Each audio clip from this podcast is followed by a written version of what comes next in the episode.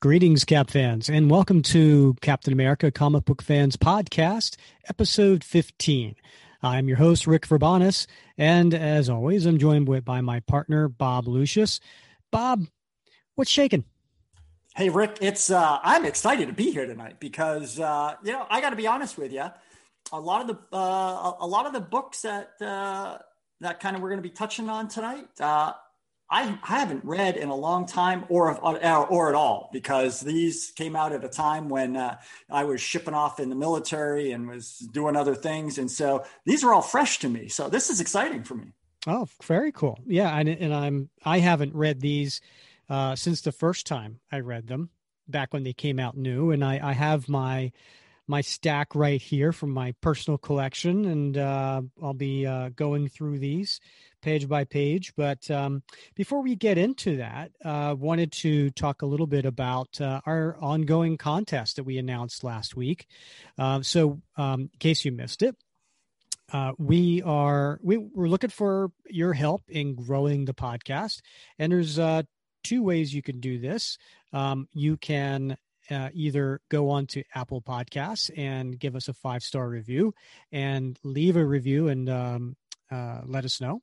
Uh, or you can take one of our posts that we do in our Facebook page, the Com- Captain America Comic Book Fans Facebook group and uh, go in there. And whenever we do a podcast promotion, you can take that and share it somewhere, or either on your timeline or one of your comic groups or something like that, and just send us a screenshot. And if you do either one of those things, uh, you will be eligible to win uh, a couple of cool prizes. Now, the the first prize will say, uh, and, it, and this all goes to the same person, so you're going to get this humongous uh, graphic novel uh, trade paperback which is Sam Wilson, Captain America, the complete collection, volume one, retails for thirty nine ninety nine, uh, and it's huge. Uh, plus, eh, I don't know if it's if it's eh, it's cool or not, but eh, you could be a guest on our show. So uh, yeah, you know, you could be you could be a guest and uh, you pick the topic. I mean, how cool is that? I mean, first of all, that that trade paperback is just an awesome collection of uh, of story arcs. It is a good story, yeah. Yeah, I mean, it's fabulous, right? The art's great. It's a great story, and uh, it's just a well put together uh, uh, pub. But to be a guest on the show and get to pick the topic, Rick, I mean, that's gold. Yeah, yeah, and and I know there's a lot of uh, uh, members of our Facebook group uh, that have some ideas on what they'd like to see us talk about. Uh, so we could certainly do do that idea, or we could talk about you and, and your uh, time as a uh, Captain America fan and what brought you into it. Uh, you, as long as it's Captain America related, we'll uh, we'll do it. So so that's the prize, that's the contest, and we appreciate your support with that. So Bob, let's talk about the mid '90s. Okay. So in the mid 90s, uh, we have uh, a few things going on. Bill Clinton's in the White House. Uh, it was finally the end of the uh, O.J. Simpson trial. Um, a little guy, a guy by the name of Michael Jordan. I don't know if you heard of him. He uh, he unretired uh, and came back to the NBA. and then there were some some serious movies hitting the uh, hitting the big screen. So um, we have um, for for Disney, uh, it was a big year. Uh, they had Toy Story, the first one came out. This is 1995, by the way, and um, and then Pocahontas. Uh, so those both both came out in 1995. Um, there was the number one film was Die Hard with a Vengeance. You remember that? Oh, fabulous! Yeah, that's good stuff right there. Yeah, and uh, you know, I don't know. Uh, I know you're. Well, I do know you're a James Bond fan. Well, this uh, in 1995 we had Goldeneye, which was the very first um, James Bond with who? Pierce Brosnan. That's right. Yeah. yeah you know, here's a little side note on that. Uh, I'm, I'm going to take a side step here. Um, do you remember uh, the the show Remington Steele with Pierce Brosnan? Yeah, of course. Yeah, that was a that was that was a cool show. I really loved that show. So um, he he he was great in that show, and uh, but you know the ratings weren't that great. They were going to cancel it. Now at this time, um, they uh, Roger Moore had, you know, given up being James Bond, and they um, they were looking for somebody to uh, be the next James Bond. And this is in the 80s, of course. And uh, Pierce Brosnan was up for the role, and uh, everybody was excited about Pierce Brosnan because he would have been perfect, right? Um, but at that time, because of all the buzz that he was getting, Remington Steele became more popular. So they said, you know what? We're going to renew it and not let you out of your contract.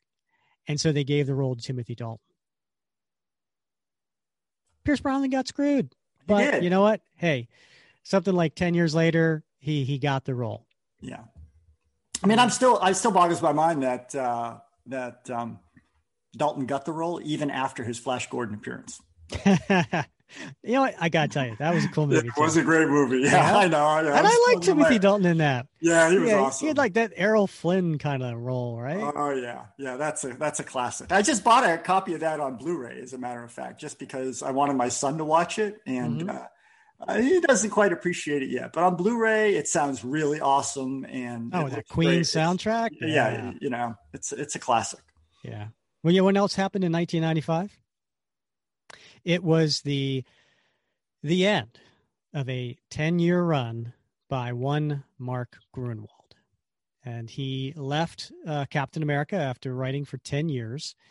And um, uh, the last story that he had was with uh, Captain America. Um, his the super soldier serum in him was uh, slowly killing him.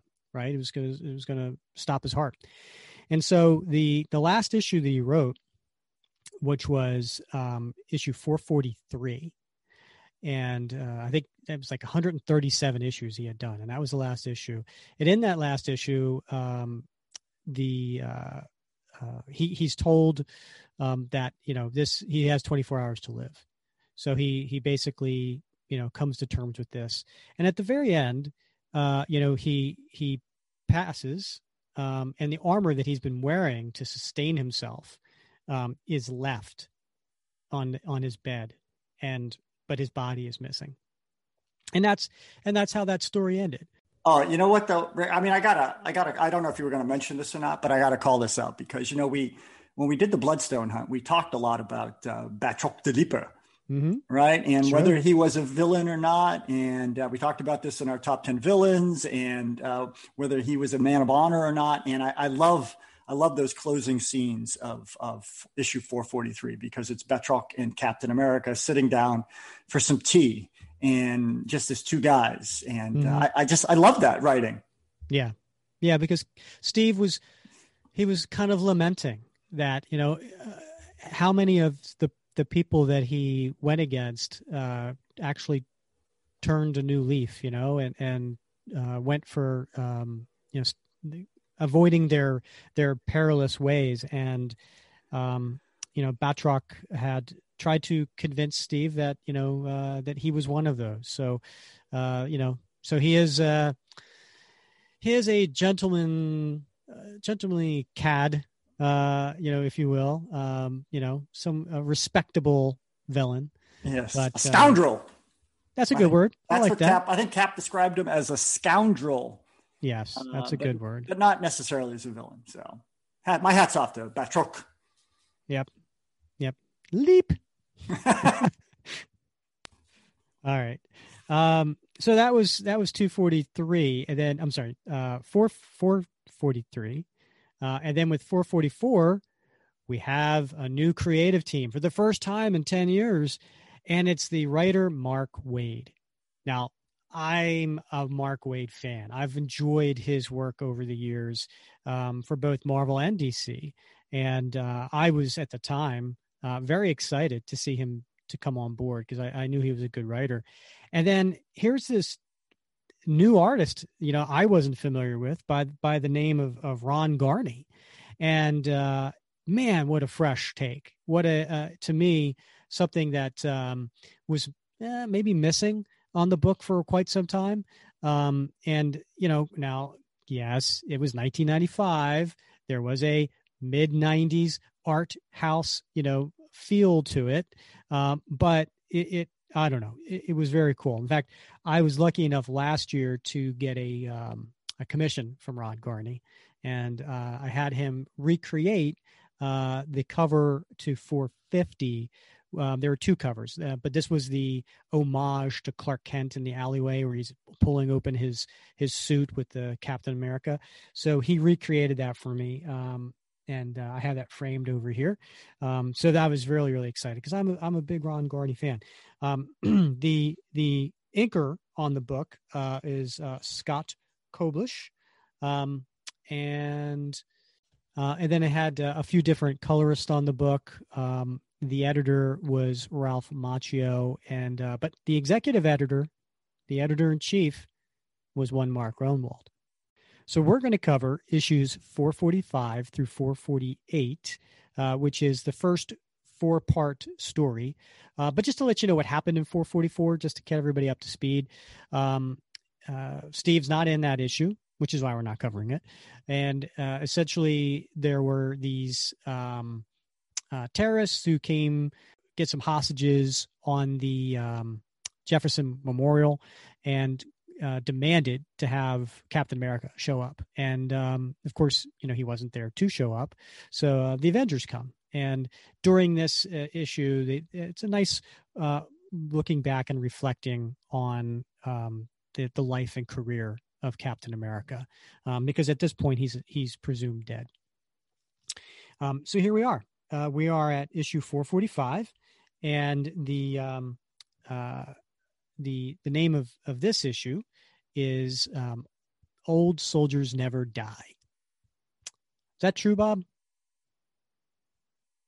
Well, I don't know about that, but we uh, we get wrinkly and uh, things start to hurt a lot. You know, I was telling, I was we were watching. My son and I were watching. We watched Infinity War and Endgame today, and uh, every time, uh, you know, Hawkeye got up after getting the crap beat out of him underground, you know, with the Chitauri toward the end, mm-hmm. he, he groaned and everything. And I turned to my son and I said, That's what I sound like every morning. so. All right. So here we are um, in the uh, opening uh, page to issue 445. And there's a, a bunch of um, uh, m- mysterious uh, people here that are around a particular device, um, and uh, they're they're they're watching the levels of various liquids, and there's machinery going on, and people are running about, and um, and then we see uh, that on the TV playing in the background is um, the Black Widow, and she says, "It's my sad duty as an Avenger to report that Captain America has succumbed to a debilitating illness." These words were spoken by the Black Widow one month ago. With a trembling voice, she reported that Captain America was missing, presumed dead. Now, as of today, the search for his body has been temporarily abandoned so that our nation may pay tribute to his spirit. Here in Arlington National Cemetery, tens of thousands have turned out to pay their respects to the sparse spangled legend, who, at the president's insistence, has been honored with a statesman funeral largely ceremonial. And we see uh, there's uh, Bill Clinton uh, and uh, a few of the Avengers uh, as pallbearers carrying a casket. Um, since the champion so revered has yet to be found, five star General U- Ulysses R. Chapman hushed the crowd with this solemn statement. I know no words that can express the grief and loss we as a people feel at this moment. For generations, Captain America has been our protector, our defender, our friend. I can honestly say that as I look to a future without him, I'm a little bit afraid for each and every one of us. He was the best and the brightest, the symbol of a nation. And as as he's speaking, uh, Garney has these different uh, images going off, right? So there's the casket being lowered into the ground. There's the the device I talked about on the first page that has the liquid going and, and uh, the gauges moving. But we also see a red glove, and it appears to be in some sort of ice, and it's moving. And then we, we turn to the next page, which is a, a double page widespread splash. And there's Captain America bursting out of the ice.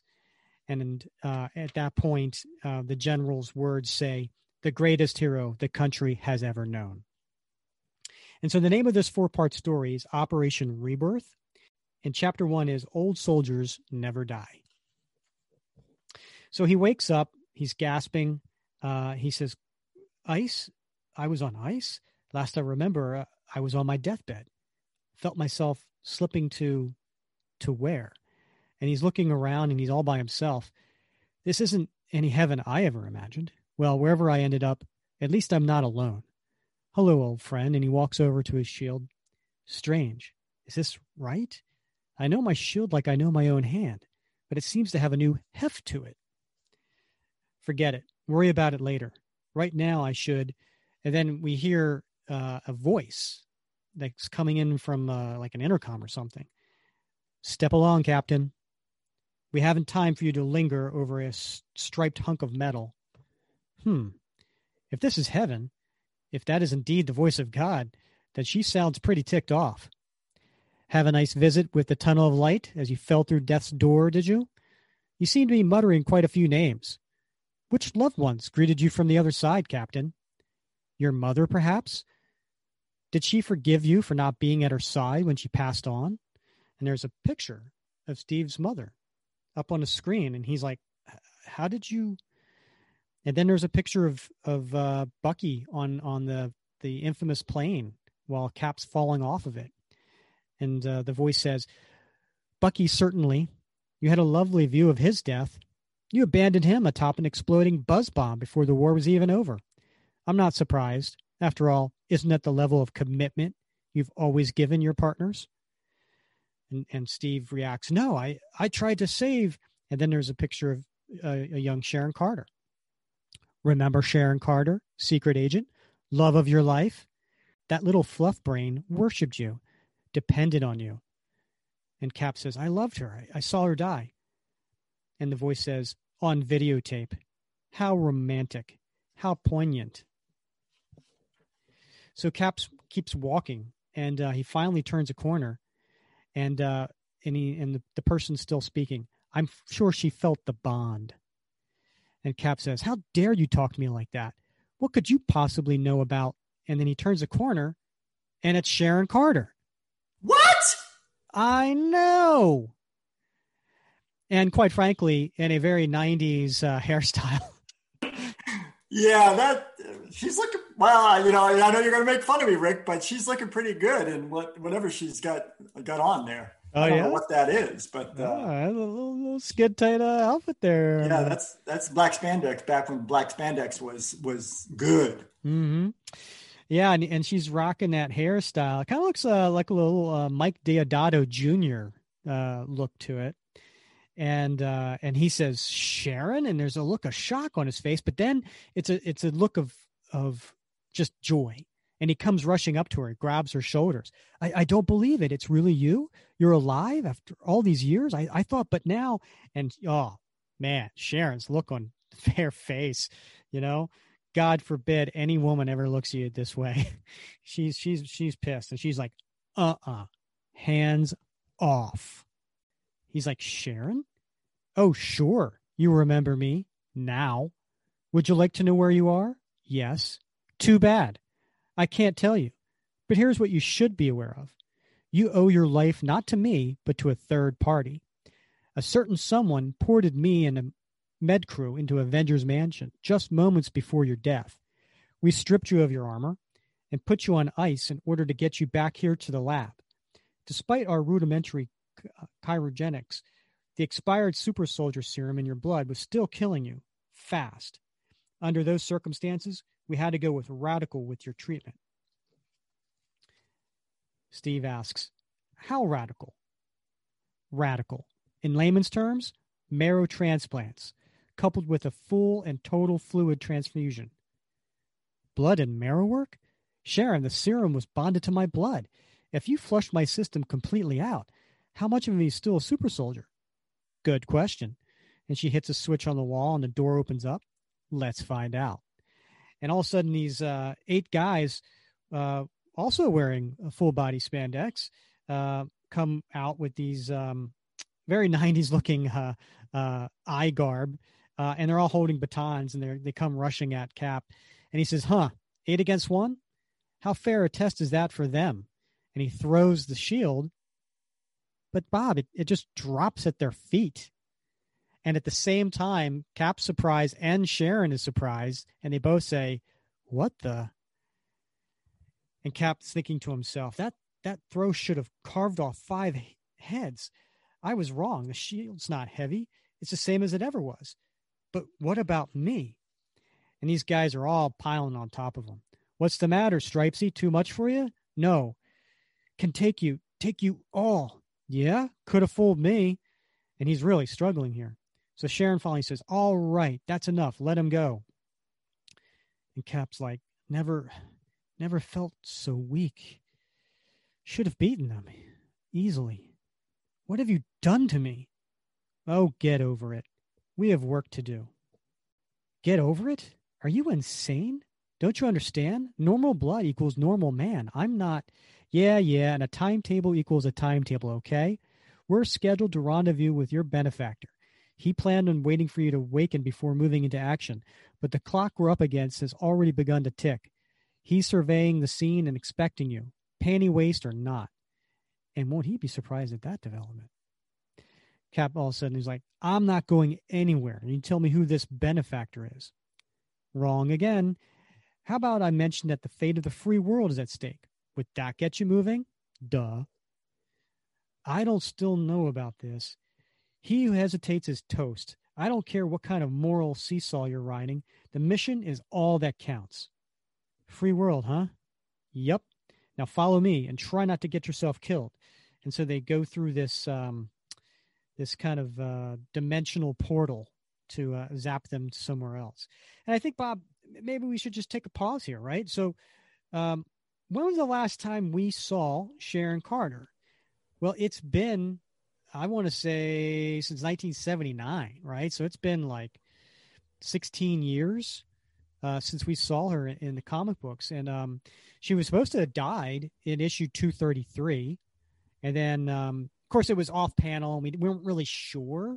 But then, like four issues later, um, they there was a recording of it, and uh, he saw on video that uh, Sharon died, and so um, uh, apparently that's not the case. I mean, I guess. I mean, I don't know if she uh, an LMD is she, uh, you know.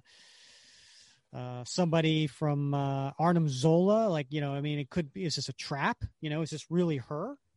I don't know, but whatever it is, it's a bold narrative move. Mm-hmm. Indeed. So they get through this portal and they show up. It's nighttime and uh, they're outside this abandoned um, uh, warehouse. And um, what's up with these abandoned warehouses, right? Isn't it, you know, same thing happened with uh, with uh, the Deathlok clone, right? Uh, late at night. Yeah, there's a lot of abandoned warehouses out there in the countryside, Rick. I don't know if you knew that. Oh, no. Oh, thanks for that. So uh, he says, okay, where are we now? And she says, 70 miles west of Green Bay, enemy compound. We've got to break into this dump quickly, quietly, and fast. And your mystery man, due to turn up any minute. It's just the three of us on this mission, and for good reason. Now these uh, these enemy soldiers show up, and and Sharon immediately starts diving into them, and she's kicking them and so on. And she says, "You dead back there?" He says, I'm fine. Thanks for asking. And so uh, she goes, Well, then hold them while I, I see what they're packing. Hmm. Custom brand 411 stock Stark Enterprises barrel, vibranium alloy casing, ultrasonic cannon. And so she uses it and it takes out like a whole group of them. Uh, he's Cap's like, didn't realize you're up on that ordinance. Survival technique. Now grab one of these now. It'll serve us better than what you've got. The shield with a bright target painted on it is a hot zone liability. And Cap says, You don't say. And he does one of his patented flick of the wrist, you know, uh, shield, and it goes and it hits three guys. Boom, boom, boom. But doesn't Greg come back exactly to him, and he can't grab it. And he thinks to himself, zero for two on the return. Great.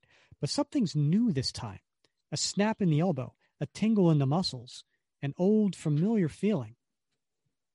So he goes and he he dives toward uh, the the guys and he and he beats them up, and it's and it's a good one.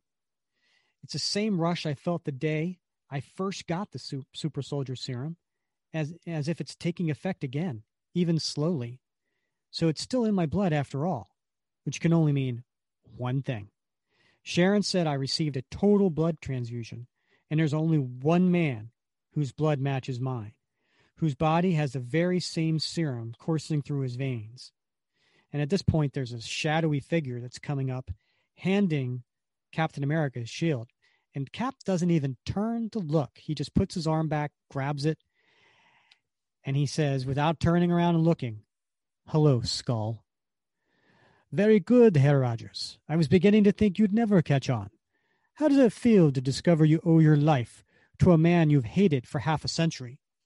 Like this. And he turns with a big punch, and the Red Skull just backslaps him. Please, we will never survive, Rogers, if you do not choose your battles more carefully than this. My body, my mind is my own, but my body was cloned from yours. Ordinarily, I am at least your physical equal, and since you are apparently still healing and not yet up to prime, I am your better, your master. You will survive only by staying aware of that fact. Now, know this. Also, you are in my debt. I'm sure you would wonder how this can be, of course, why I would ever save you. And Cap's slowly getting himself off the ground. He says, Crossed my mind. It wasn't an easy decision to make, but to my regret, I need you. The world needs you. Of any man alive, you stand the best chance of defeating a foe common to both of us. How much did you tell him? Sharon says, Nothing about the enemy. You know how he is. He'll have to see to believe. Impossible. We must destroy this compound before he has a chance to see, or else the enemy will never be defeated. The guards are out. Now we must. And Cap stands up and he says, Now nothing.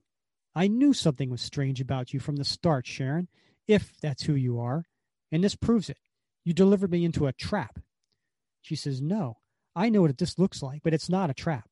I don't like working with the skull any more than you do, but we're in desperate straits. This will be your greatest battle, the very one Captain America was born to fight. Stop it. Stop being cryptic. I want answers.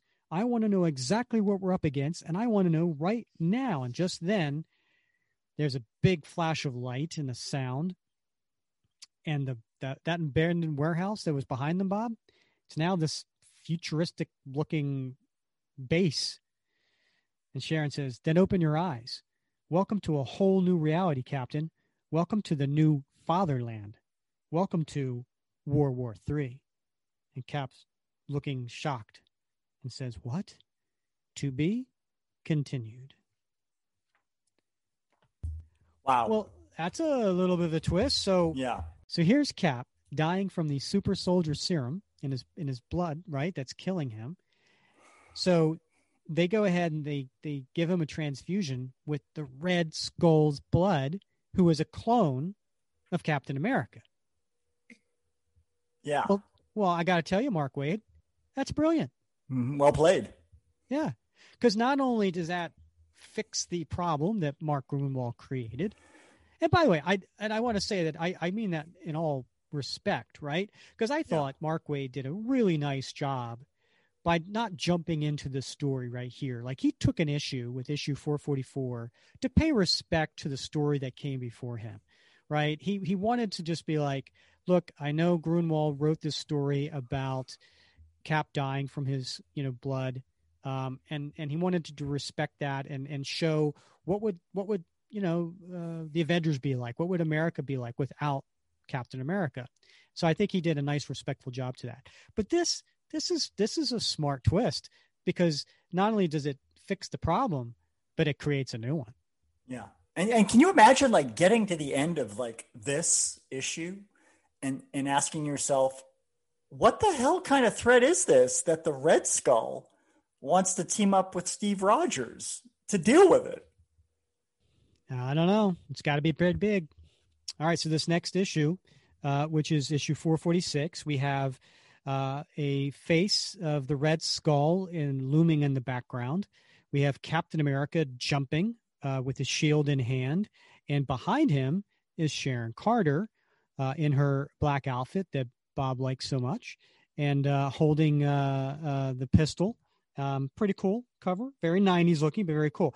Now we get to the splash page. Oh, and I want to say, uh, as far as the uh, the creative team on this, right? Um, because we have a uh, a different inker this time. We have Dennis Rod Rodier, I want to say it's pronounced. Um, and so uh, uh, so it may have a, a, different look to it because there is a different inker on here.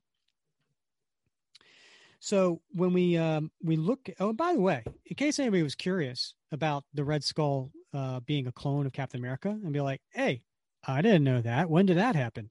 Well, that happened during the Mark Gruenwald days, um, and I I want to say 350. I think that was revealed, maybe uh, the big issue where it was you know revealed that Red Skull was behind everything, and um, you know that of course everybody looks at that cover and they see the captain versus John Walker, right? And uh, but in, in in the background is like a um, you can't really tell us you're really looking for it is the Red Skull's face.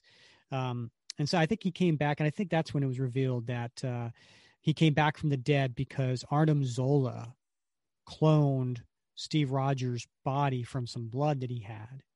And then whenever the Red Skull dies, he zaps the Red Skull's, uh, you know, essence into the clone. So I think that's where that came from, in case anybody was curious. All right, so here we are on a splash page, and it is um, Captain America running. He's got the the shield strapped to his back, and um, in in the front though is the Red Skull. And you know, I feel bad, Bob. I left out something in the last uh, issue when I mentioned the Red Skull showed up. If anybody was listening to a previous episode, it was said, "Oh, was he wearing his green bathrobe?"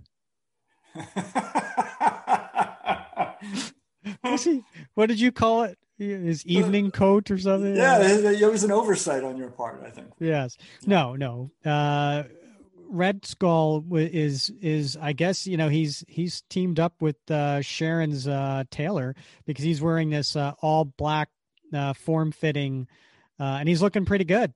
He's looking fit, right? Um, well, you know, because then he's got Steve Rogers' clone body, so um, he's he's looking good. So he's leading this the three of them. He's running faster because uh, again, Steve's still trying to get his strength back. But I got to stop here again. I know a little side note.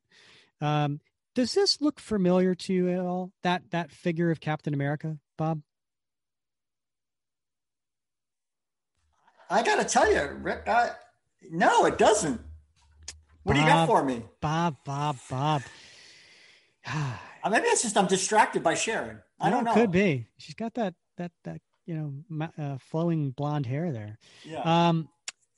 Okay. Well, if you were to go to our Facebook page, the Captain America Comic Book Fans Facebook group, and you would look at the image that I put uh, on the very top that I spent hours creating, by the way, um, and it's all the different logo corner boxes of the different Captain Americas over the years, you will see this figure is one of the corner boxes.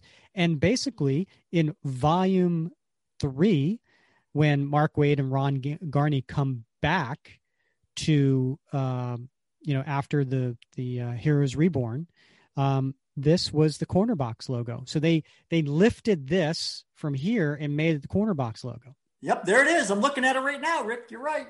Yeah, I saw this. I was like, that looks familiar. And you know what? You know what it was that tipped me off was the shield on his back. Because if you look at all the other corner boxes, right, Captain America's shield is in his hand. Yeah. Right. That's right. And yeah. and this is the only one that I'm aware of that has it on his back.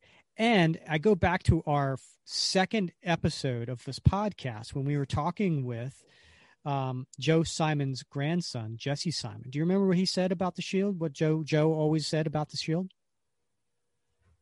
I I don't. It did. He said something about always showing it facing outboard. Exactly. He? he? said, "Look, you know, show the shield, show the front of the shield whenever you ha- have him in the shield. And I know for a fact, uh, talking to different artists over the years, the shield's not easy to draw with those, uh, you know, making it very cylindrical, you know, uh, the stripes on the shield. You know, you, some of them get out, uh, you know, uh, you know, little what do they call those um, compasses some people get out uh, other tools to draw um, so it's a pain in the butt so i could see where people use the back of the uh, you know the inside of the shield because it's quite frankly it's easier um, but uh, I always thought that was strange because here was the corner box logo, and you know the shield is so recognizable, and they picked a Captain America with it on his back. All right, get to the story, Rick. I know. Seconds ago, this was a spit in balding wire military compound. A mysterious flash of light turned it into something far more, and far more threatening. Now, Captain America, Sharon Carter, and the Red Skull run side by side through a super tech fortress, racing against time to contain an evil great enough to change the world. So Sharon says, I never dreamed they could do this much this soon. This proves it, Skull. We're running way behind the clock. Not necessarily. As is the AIM Island affair, this encampment is but a localized test for them and the cube this way. The cosmic cube? Whispers, please. We are now in the heart of the beast. I know you are suspicious of my motives, Rogers. I would expect no less of you, but I am not the enemy. Not today, and not ever, if we cannot exterminate the new World Reich. And so what you see here is a, a bunch of hands over top of uh, the cube, and um, it's uh, this is the cube cult, right? And um, it's uh, the Cube Cult with a with a K in the cube and a K in the cult.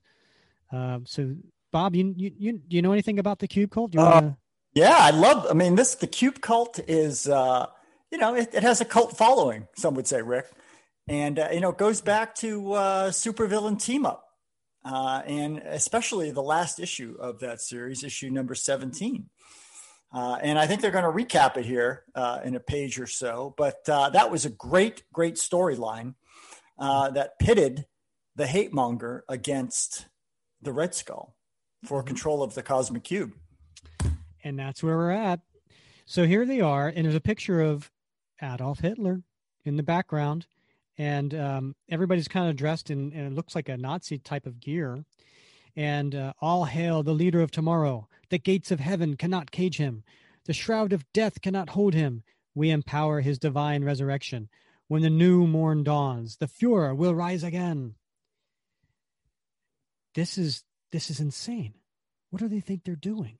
Even the cube can't revive the dead. Sharon says, "It doesn't have it doesn't have to. Hitler's alive and he's in the cube." And Cap says, "Sharon, Adolf Hitler has been in his grave for 50 years. And he puts his hand on his shoulder and she pulls it back. Don't patronize me. Red Skull says, As hard as it may be to believe, Rogers, he survived, thanks to the science of mind transference in the body of the enemy you knew as Hate Monger.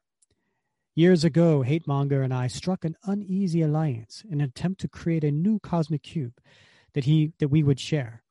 When he double crossed me, I think this is a cap saying in self defense, and projected his mind into the nascent cube, I interrupted the creation process and trapped him inside the unfinished construct, where he has languished helplessly ever since in a hell of my making.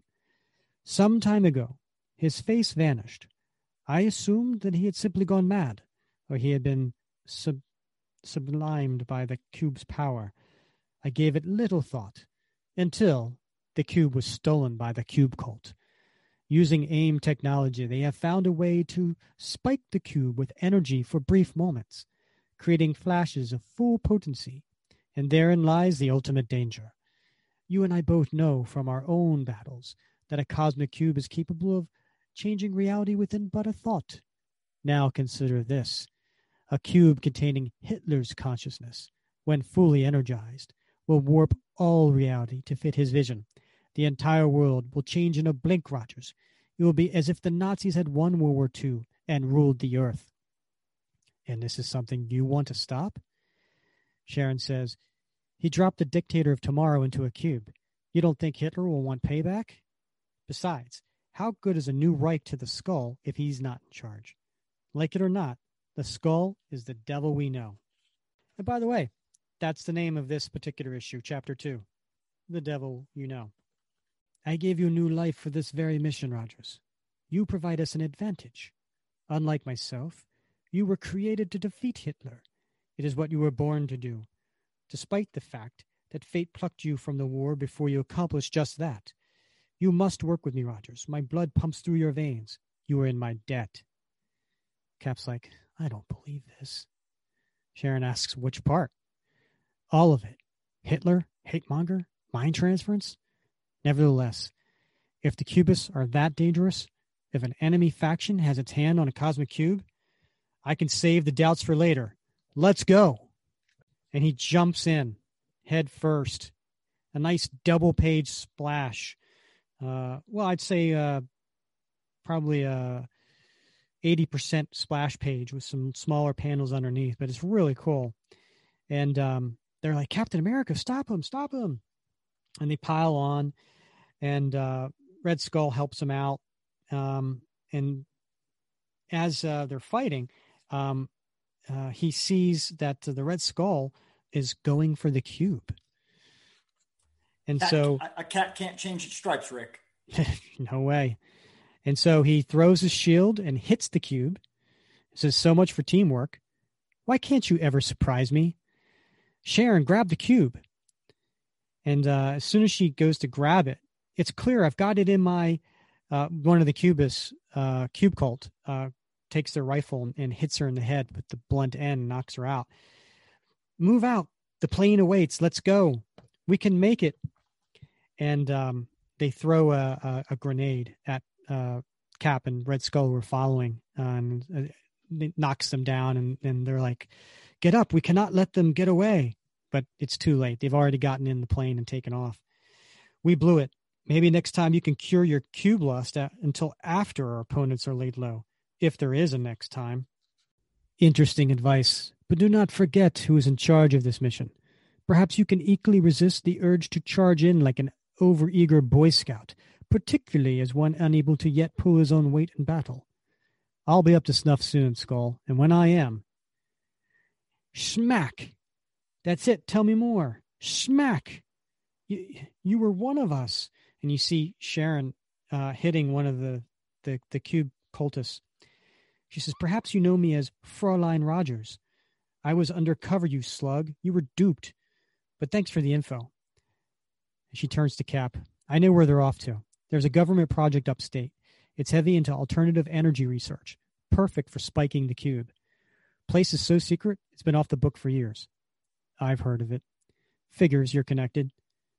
Now let's keep it to ourselves. We don't need the skull for this leg of the. And she takes her arm away from him. Yeah, think again. All right, skull, listen up. So she goes and she tells him everything Cap said. Don't tell the skull. So they're flying off in a plane and uh, in the cockpit is uh, Sharon and Cap. And he says, Fraulein Rogers, you perverted my name? I take my shots where I can. How's it feel to be fighting alongside the skull? Exhausting. I'm not stupid. I know all he wants is a cube, and that he's pushing all my buttons to get my help. It's everything I can do to keep one eye on the objective and the other eye on him. Cry me a river. The mission's all that counts. A lot of things counted to you once. Me, for one. Sharon, for years I I thought you were dead. So she looks at him and, and says, You really did, didn't you? No, I wasn't dead. I only wished. Shield dropped me into a top secret hotspot a while back. If someone told you I was dead, they were obviously trying to keep you from following me. Maybe our super spy friends thought a guy in a red, white, and blue suit would draw too much attention. You think? Anyway, something happened. I never learned exactly what, but suddenly I was cut loose behind enemy lines. I've been abandoned by my country, by you too, I thought, and I had nowhere to turn. And and they're showing in the background here. Um, basically, she's uh, looks in a in a war torn city in the alleys, uh, doing what she can to survive. My new lifestyle choices were slim. I stayed alive in deep cover as a roaming soldier of fortune and freelance spy. I had to do things uh, to survive. Some of them were violent, some degrading. And all of them gave me a new perspective. Eventually, I wormed my way into the Cube Cult to investigate its agenda.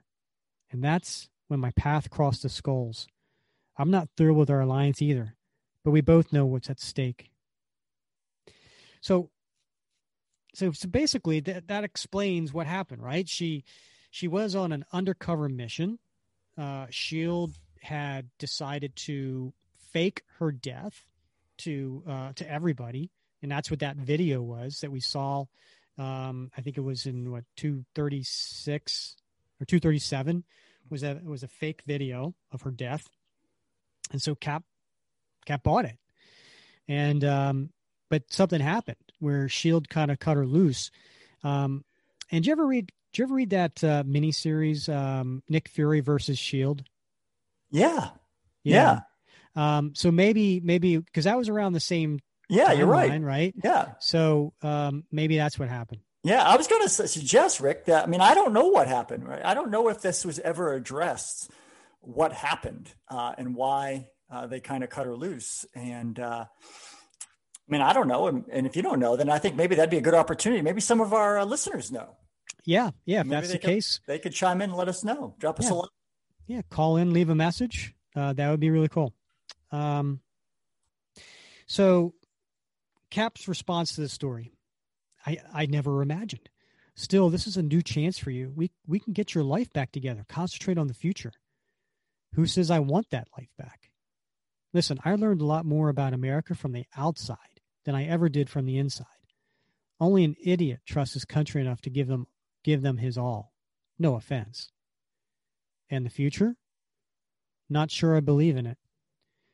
At the risk of sounding melodramatic, this just may be the run that takes me out in a blaze of glory. Not too soon, one hopes. There's still much to be done. The Red Skull comes into the cockpit, even for those who were not in my debt. We're almost there. The cultists are ahead of us, probably in by now, but with any luck, the local military won't yet have had a chance to mobilize. Cap says, Guess again. This is a fortified installation. Troops are ready to roll in by the hundreds at any sign of trouble. Can you call in your Avengers? Something tells me they'd wonder whose side I'm on. Then we will go through the troops. No, you will stay here, and I will handle them. So he's showing up to a military, a U.S. military base, um, and I guess they don't know what's going on in the deeper secret laboratories, right? Um, which where the cube cultists had gone. So, um, so Cap comes out. All right, gentlemen, who's in charge here? Captain America, but but they said you were dead. They were wrong. Now move aside. It's more important than you can imagine that we get inside in that building and fast. I, I have orders. I can't just let any. Well, then again, I can't imagine they would apply to you. Let me radio the general, and then the Red Skull gets a little hasty here. He comes out and he starts firing at them. He said, "Fast. Perhaps this will expedite matters." And then um, uh, the troops are like, "Captain America, huh? Since when is Cap pals with the Red Skull? We're under attack. Open fire!" So the next thing you know, Cap and Sharon and Red Skull are, are you know, fighting against all the troops. And uh, Cap's like, "Nice work, Skull. Tell me again, this was part of your plan. You got a lot of nerve uh, posing as a cap rat bag. Those colors belong to a hero. Get him." And then you see uh, Red Skull's about to shoot one of the agents, and uh, he says, "You are my way, swine. You will not have time to regret it." And Cap throws a shield, knocking the gun out of Red Skull's hand. No killing. And uh, Skull and, and Sharon make it inside, and they're they're still piling on Cap. And he says, uh, "Let go." I hated to do that. Those kids don't deserve broken bones. They're just not. They're just doing their job. But so am I. So he he runs up to the door that Sharon and Red Skull already passed through be- before, and there's the general, and the general's holding a gun on Cap. Free soldier. General Chapman, sir, let me through. I can't do that, son. I'm under orders from the president himself to protect this base from any further intrusion. You are not welcome here. Sir, you don't understand. There's something happening inside that I must stop. The entire world's about to turn upside down. General, I am who you think I am. I just saw you fight your way through a regiment. You probably are. Doesn't matter. If you really are Captain America, then you're first and foremost a soldier. Probably the greatest one to serve this country. We're a lot alike, Rogers. As soldiers, we place duty above all else. I cannot disregard a direct order from the President of the United States, and neither can you. Cap puts his shield down, kind of hangs his head. I see we're agreed. Now, I'm lowering my gun. I'm willing to talk, but you make one move. You can consider yourself a traitor to your country. Understood? And Cap takes his shield and knocks out the general. Uh oh. That's uh, probably going to have uh, some ramifications later on. I'm thinking. Yeah, I think that's going to have some repercussions. You don't you don't run into a lot of five star generals, right? And uh, yeah, that's and, that's not something you do. Yeah, and he said you'd be a traitor to the country if you do this. So Cap, um, he says, judging by the sound of chaos, the battle's dead ahead. Let's hope I get to it before time runs out. Um, and so uh, they activated the generator um, that stopped them. And they're like, You cannot, Fraulein. Even now, the cube's energy spills free. In seconds, it will be fully alive. You, on the other hand, and then Cap comes behind and says, They're with me. And he knocks them out. So much for the cube cult. Now, now, now what? Where were you? Did you hesitate for some reason? How many times have I told you that the mission is all that? And then there's a big explosion. And then there's Cap and the skull. And they're looking are you alive, Rogers? Barely. The power wave knocked us for a loop. As I feared, what did it do to the American troops? What do you think? Down! I have to smash the cube. That's our only hope? It's gone. And worse, so is Sharon. To be continued. Uh oh. So the cube apparently turned uh, is is now actively working and turned the U.S. troops into bad guys.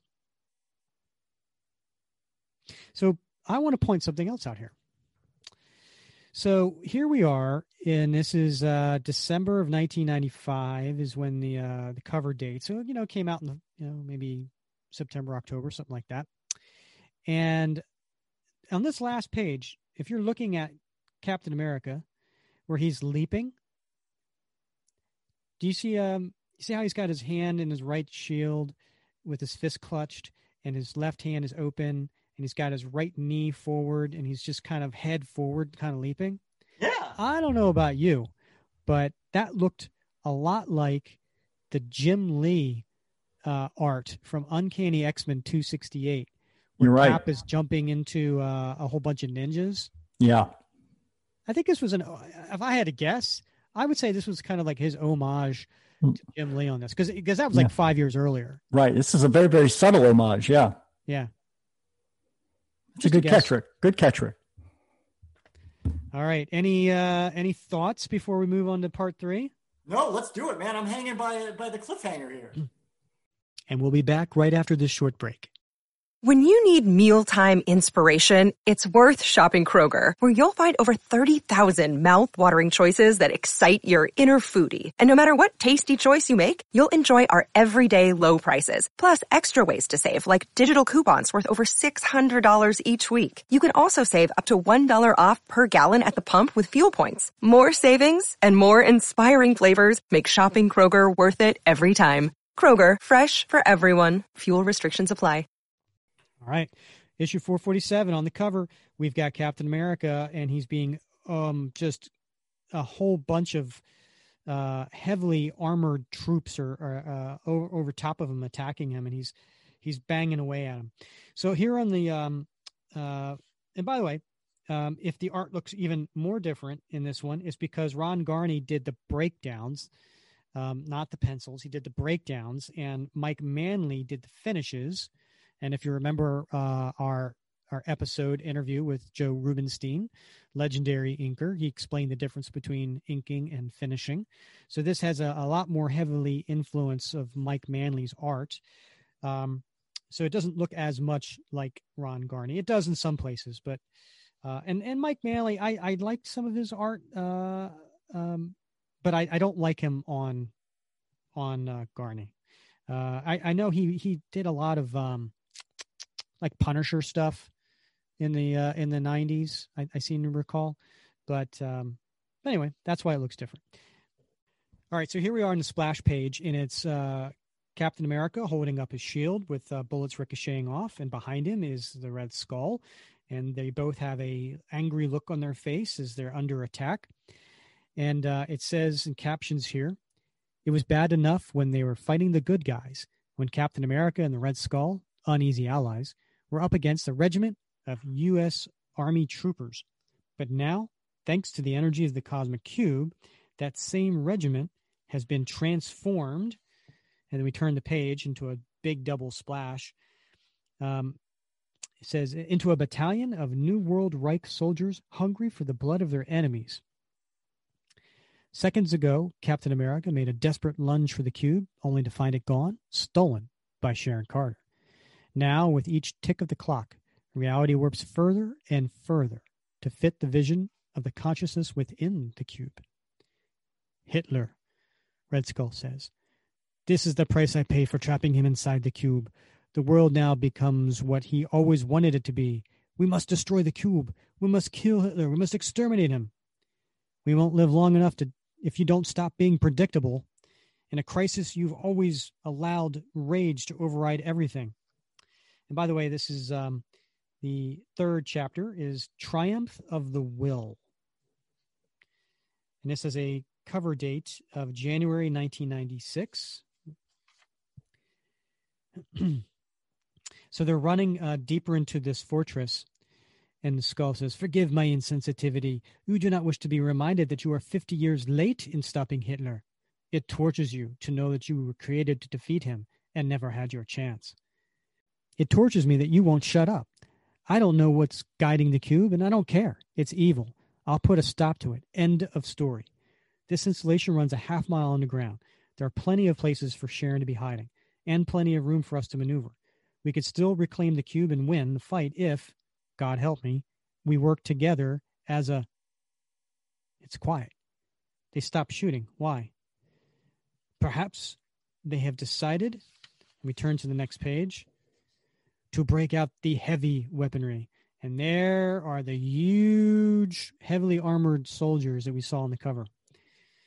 Steady Skull, as I said, like it or not, we're a team. On my mark, attack. Dig into their circuitry. Come on, Skull, pitch in. We won't have a chance to grab the cube if we don't put these men down. Untrue, Rogers. You hold them off. I'll take the chance for both of us. Farewell.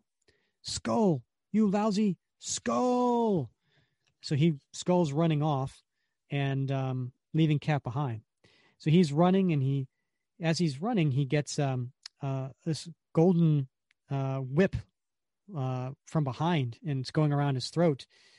Not so fast, Herr Skull and it's uh, basically these soldiers. Did you really think you could escape the vengeance of the New World Reich? You were easy to follow. The stench of a traitor is unmistakable. Once upon a time, you were a symbol of all that was noble and strong in the empire of the fatherland, and they start beating up on him. Today, you are a treasonous joke. Do you hear me? The only way we are interested in accepting you into our world is a bullet ridden example to those who would dare defy us. Whimper, skull. Beg. Give us something to remember you by. And the skull spits in his face. Swine. Ready? Aim. Here we come. Another killer double spade, double page splash. Fire. And there's Cap diving in front of the skull, taking all the bullets on his shield.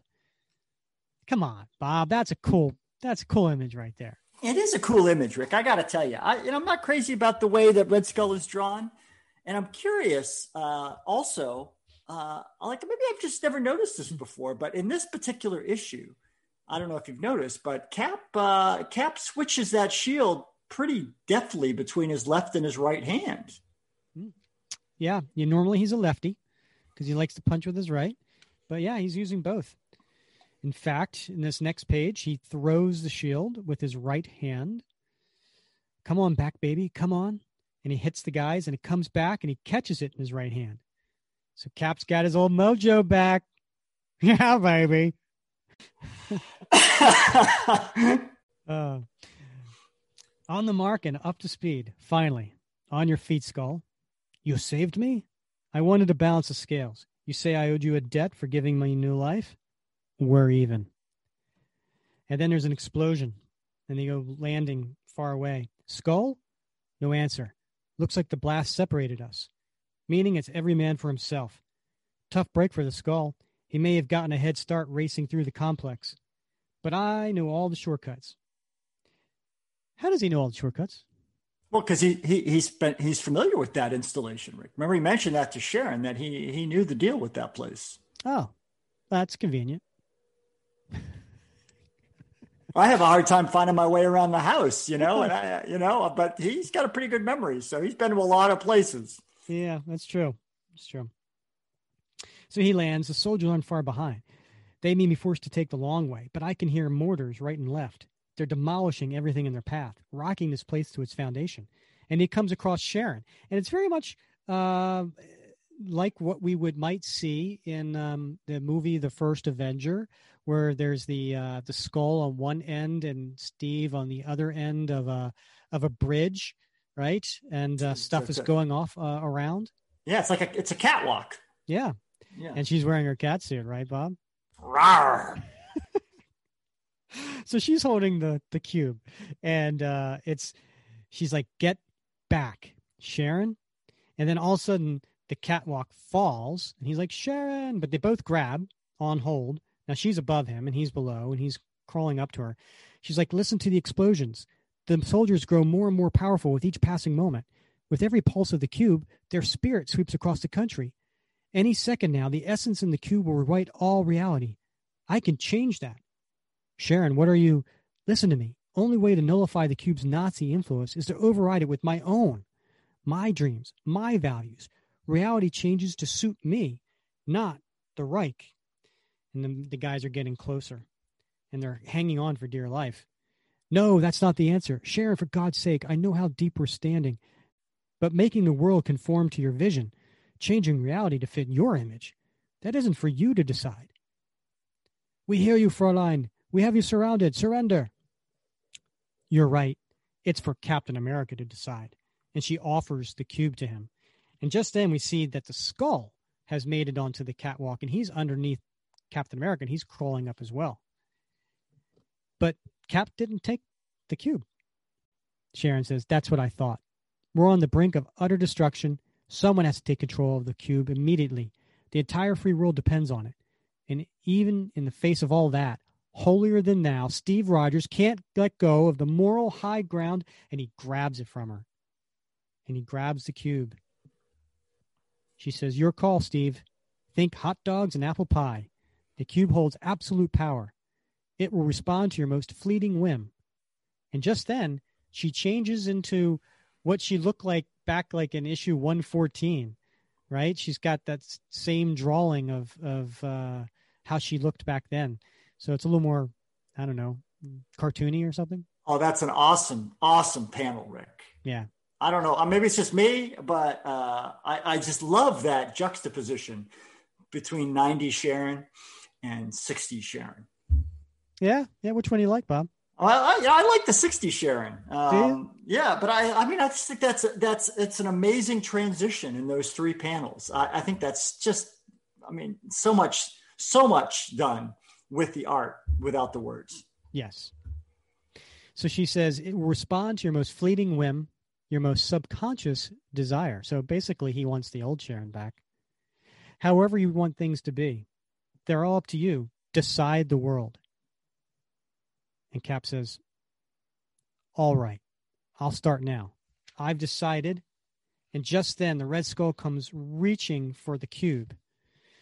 And Cap takes the cube and blasts the skull with it. That you're not getting the cube, skull. It belongs to no one. We're in. Shake them loose. Cube, I order you to self destruct. And just then, he drops the cube. No, no. And whose hand does it fall into? the Red Skull. And he goes diving for the Red Skull and he goes, no. And he knocks him out. He lands on it, grabs the cube. She says, You did it, Steve. You stopped him. We stopped him. It took the two of us. And he grabs the cube and he squeezes it and destroys it. And just then, his partner jumps down from the catwalk, but it's not Sharon. It's Bucky. What? I know what's going on. What, what, what? So Steve says, Because I couldn't have done it without my best partner. And Bucky says, You can always count on me, Cap. Bucky Barnes, at your service. You know, I can't help feeling it was meant to be that way. And they shake hands.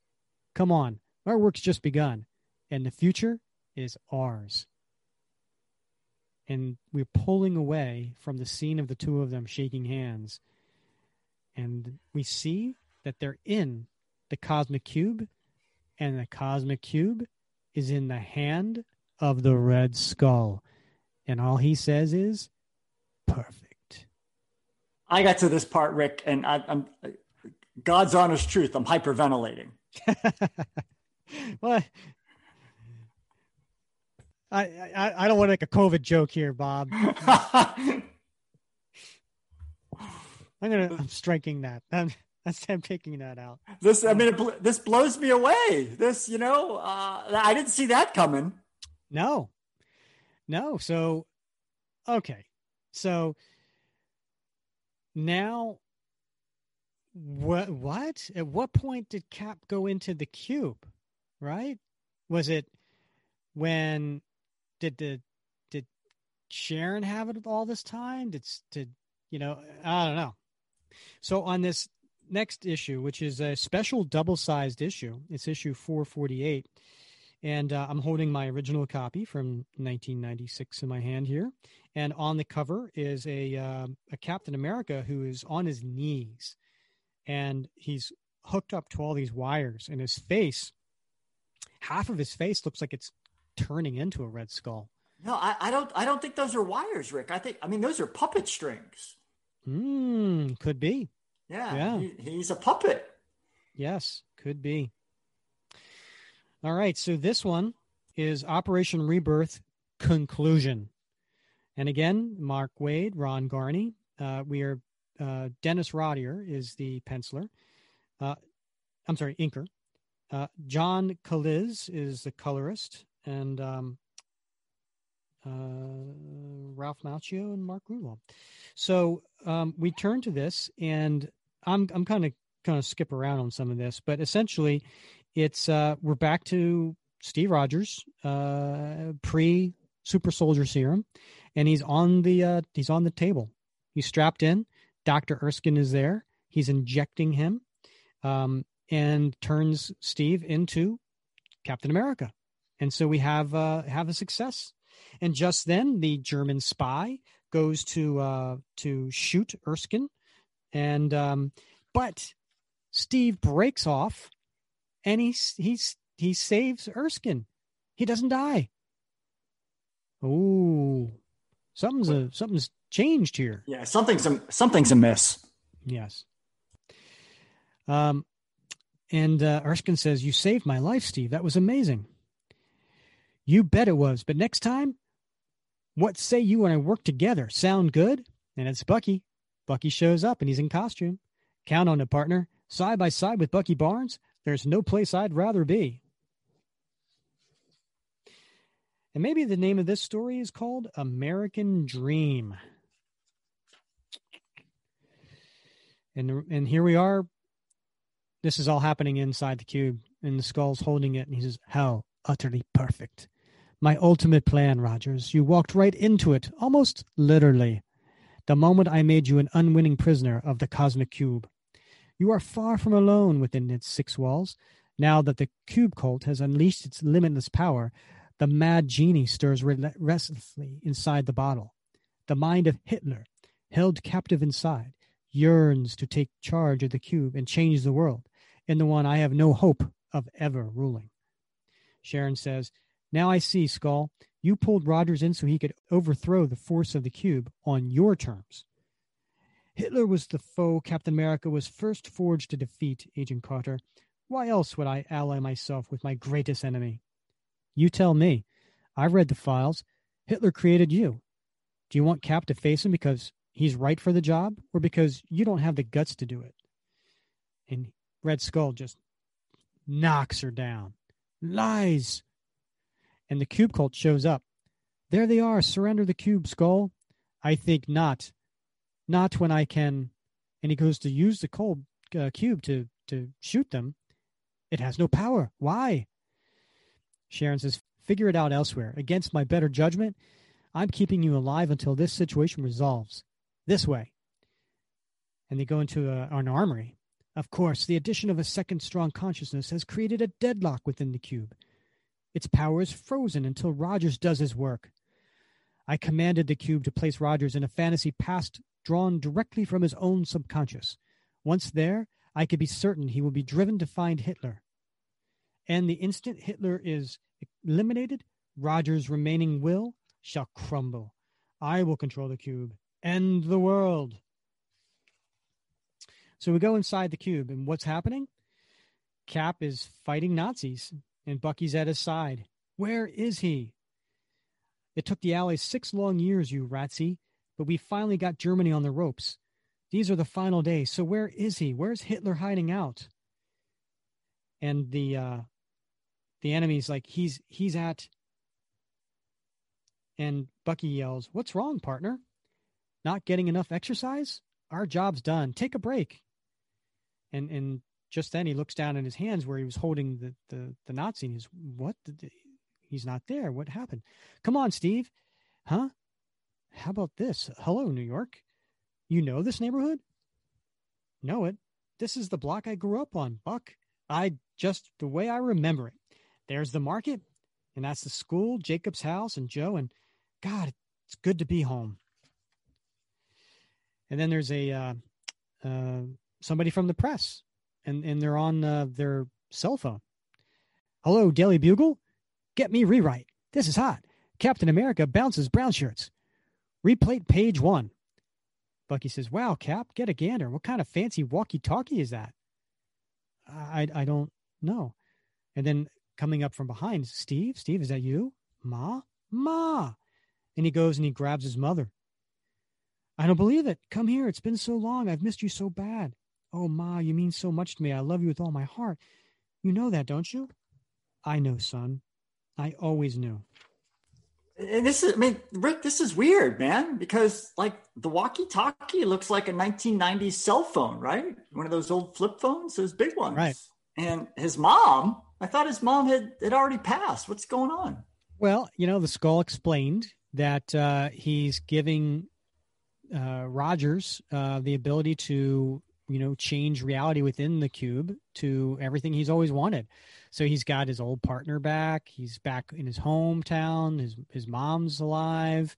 Um, you know, he's he's he's. This is hey, listen. If we could go back and rewrite history, I I think I'd do a lot of the same here. So um, they're in the armory, in the Red Skull and uh, Agent Thirteen here are trying to hold off um, the enemy coming in, and so uh, the Red Skull finds some some nitroglycerin and and puts it on the door. Um, when the enemy comes through, they they blow up and catch on fire. Um, so they're they're using different tricks to kind of get out. But the whole time, Skull has the cube in his hand. And um, they get to another place. And says, "We're safe inside this inner room. With this armory ablaze, the soldiers have no chance, but no choice but to retreat, if only for a while, a while long enough." And then we cut back to the cube, and there's uh, a TV. And the reporter says, with President Roosevelt reporting further victories in the European theater, he predicts that the autumn of 1945, just weeks away, will bring a end to the attention to the Yankee swine of New York City. Prepare yourselves for a Nazi invasion, the likes of which will reduce America to ash. Even now, we carry the Fuhrer's voice far and wide. So they got these hostages, right? So um, essentially uh, Cap and Bucky go and um, uh, rescue the hostages, and he, and Cap keeps asking, "Where is he? Where's the Fuhrer? Tell me." And um, one of the guys says, uh, "They're in a bunker in Berlin. He's safe there. Not for long." And uh, they go running after um, this uh, this particular Nazi, and Bucky's ahead of him. And he's careful up here, Bucky. It's a long fall down, and um, uh, next thing you know, there's a they're they're they're supposed to be on top of the Empire State Building, but then there's this huge um, uh, air vessel of some sort with a with a hanging rope ladder, and um, Bucky gets on it, and uh, Cap starts chasing him, and um, where'd the spy go? Uh, he said, "But wait, Bucky, we, we have to find Hitler." And Bucky keeps keeps trying to like I think stop him from finding Hitler for whatever reason. He says, "Forget Hitler, Cap. We need to see what's happening up here." I don't know about this, Buck. I and then the next page, all of a sudden, uh, just like if you're in a dream, right? Something different all of a sudden changes and it makes sense to you. Uh, but here's Bucky tied to a plane um, already, and there's Zemo over top of him. And uh, Zemo, indeed, welcome to my final triumph, Captain. Cap, help me. Zemo's got me trapped, strapped to this blasted buzz bomb. Uh, and he gags him. I'm sure he'd be happy to free you, boy. All he needs to do is catch you. Ha ha. And then the plane goes, and Cap leaps, screaming no, but he jumps on there. Uh, Stay calm, Buck. I can save you. I can. If I can get to the guidance system. And then he does, and he turns the, the plane around and uh, lands back and um, gets on to back to the plane uh, and saves Bucky. So there you go. He's happy about that. And then he says, um, uh, he's still trying to find uh, Hitler, right? He, like that's that's all is on his brain. And uh, he says, "You radio Sergeant Fury and his commander set up a rendezvous." And Bucky says, "Cap, wait. Are you sure you want to go behind enemy lines? That's right where the enemy wants us. Then we'll teach them to be careful what they wish for. Don't worry about me, Bucky. Worry about Germany. Next stop, Berlin." So, Red Skull's watching all of this, and he's like, "Closer and closer." This time, the time is almost upon us, Carter. You have served the mission well. Know that you will be rewarded. And Sharon's like, You turned my stomach. I fooled myself into believing we were working for a common good. I'll take that out of you if it's the last thing I do. And Skull says, In that case, I rescind the offer as Sharon's leaping for the cube and he knocks her out. Quiet, you cow. The enemy approaches. So we cut back into the cube, and um, it's uh, Sergeant Fury and uh, the commandos. They're going up against uh, the the Nazis, and uh, there's a big battle uh, war going on. Uh, but just out of nowhere, Cap shows up with Bucky on a motorcycle, and they're like "Wahoo!" And also, who shows up? But the invaders, right? We got um, Namor and Human Torch, and they're fighting. Uh, so it's like the good old days for Cap, right? I mean, he's he's kind of reliving the glory days, and he get to Hitler's bunker, and he's like, uh, and there it is, Hitler's bunker, and not all the Nazis in Germany can keep us out. Let's go, and he and he fights them and uh, knocks everybody down. Still with me, partner? Bucky, Buck, and he turns around, and uh, Buck says, "No, no, I'm not." Cap, don't do this. It isn't right. What are you talking about? This is my moment, the one I was created for, remember?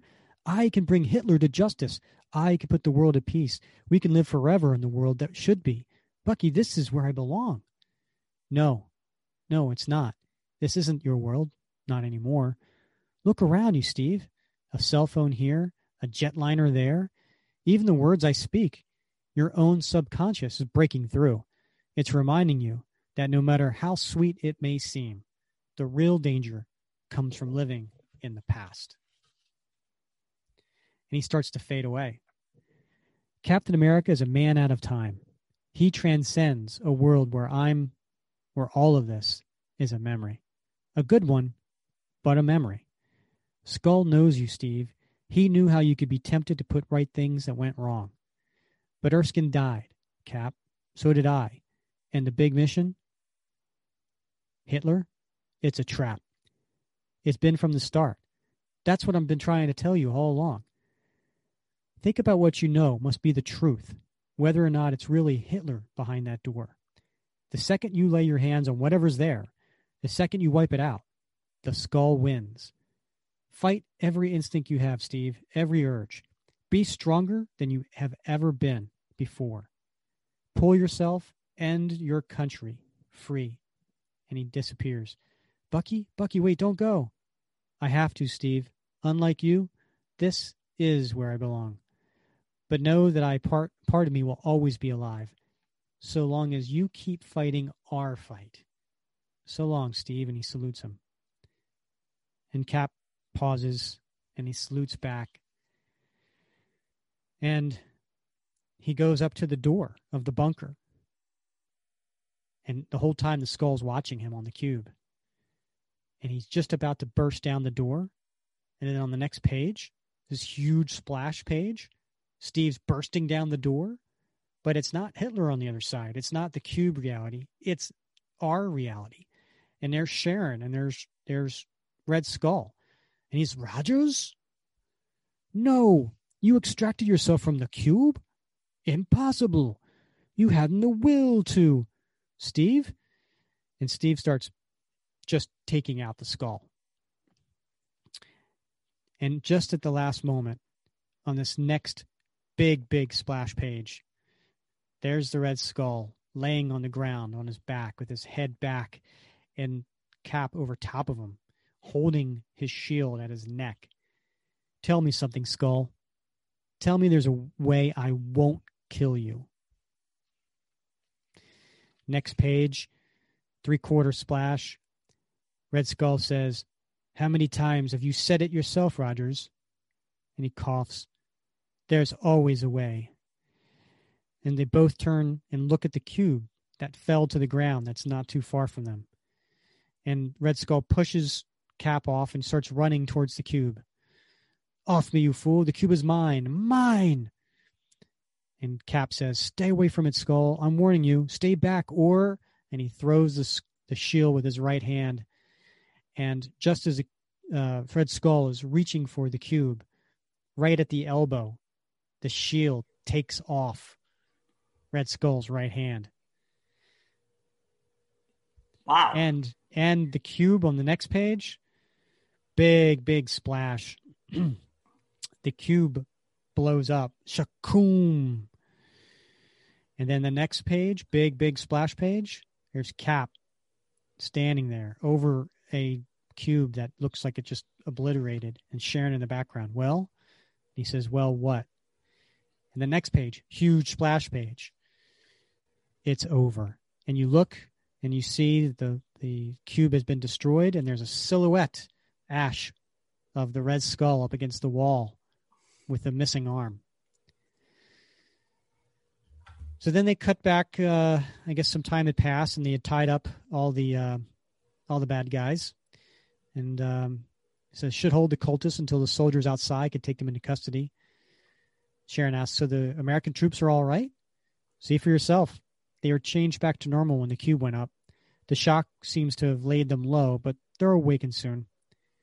And she asks, "And you still don't believe it was really Hitler inside the cube? Does it matter? Whatever it was, it swallowed the skull whole, and now it's gone, destroyed. If the skull survived, that'll be a problem for another day. Come on. And he gets into a, a military jeep.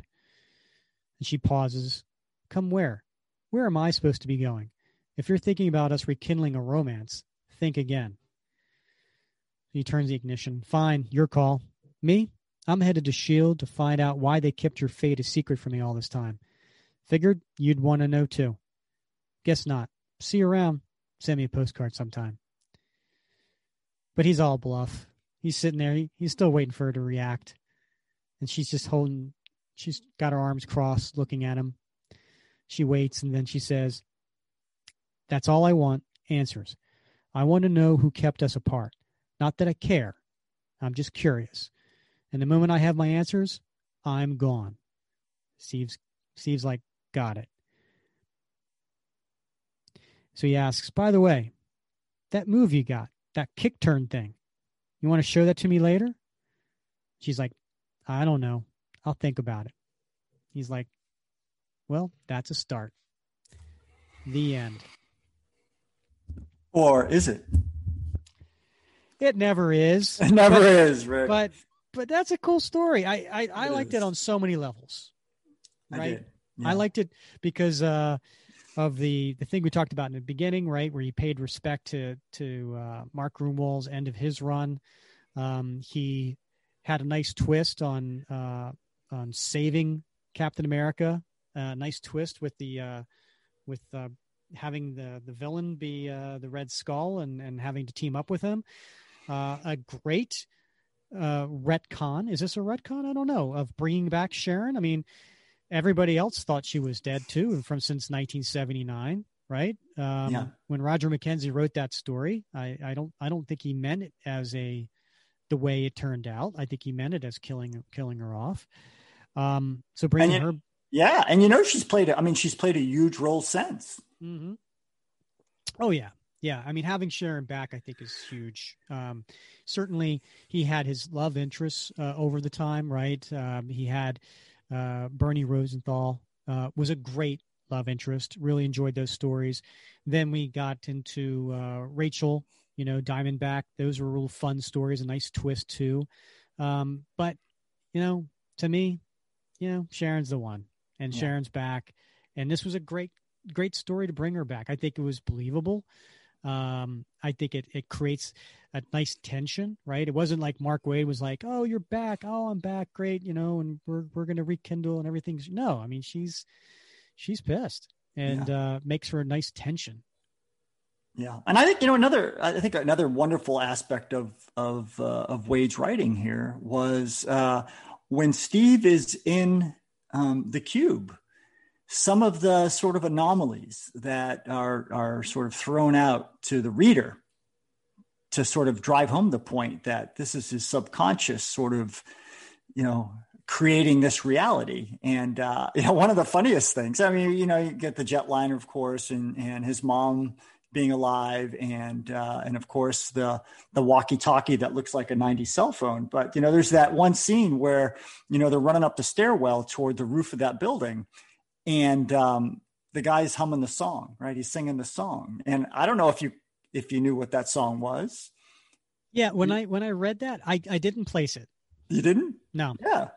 You know, it's the theme song to Friends, which ran from 1994 to 2004. it know? was? Yeah. catch that. Yeah. So, you know, nice little sort of, you know, nods to the readers um, that, uh, of course, at that time, they, they would have caught it much more readily than, uh, you know, decades hence where we're looking back unless you're you know you're watching those reruns. But you know if anybody who was alive at that time knew that song.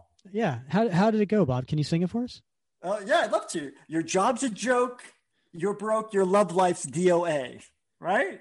Uh, no i yeah, it was kind of a more of a William Shatner kind of uh, speakeasy. I, I, I, I, no, I mean, like sing it. Come on, let's hear it. You, Rick, you know, I mean, you know, I'm recovering from the from the COVID here, man. I mean, my singing voice ain't what it used to be. oh, all right.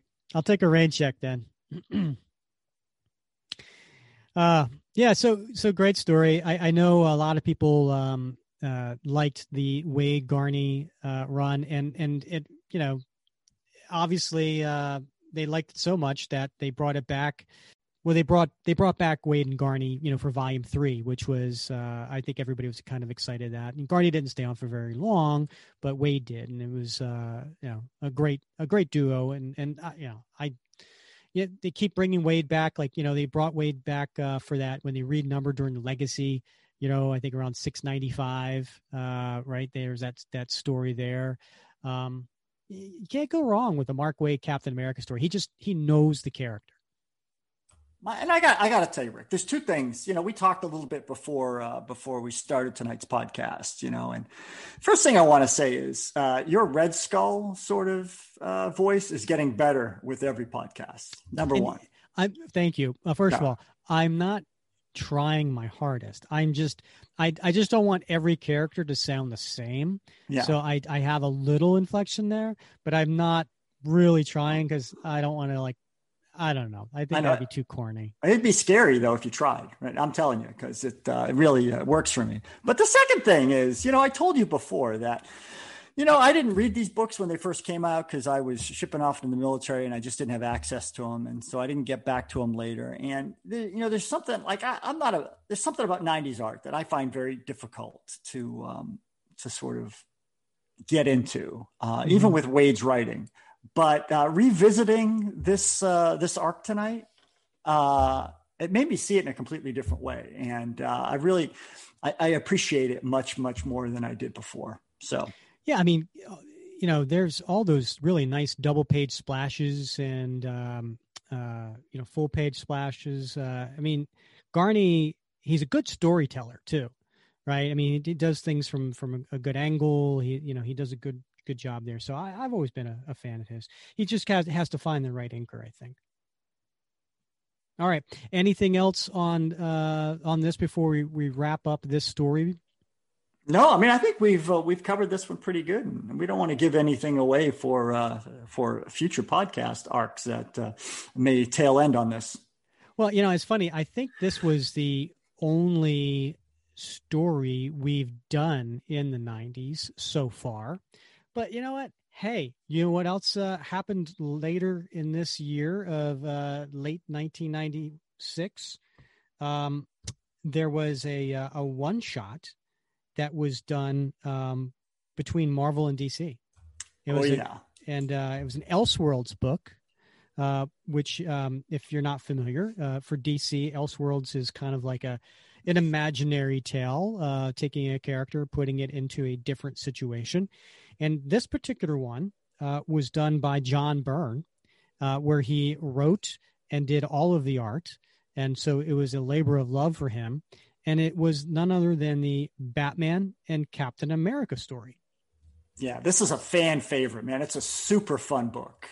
Yeah, and and thanks for suggesting it, Bob. I think uh, I think it's going to be a lot of fun um, going through this one uh, because uh, you know it's just a fun tale, right? I haven't read this in for so long, but man, is Byrne just a master storyteller, and and you know uh, I know the 80s, uh, he was, you know, at his peak, but here in 1996, 97, when he was putting this together, uh, it's just top notch.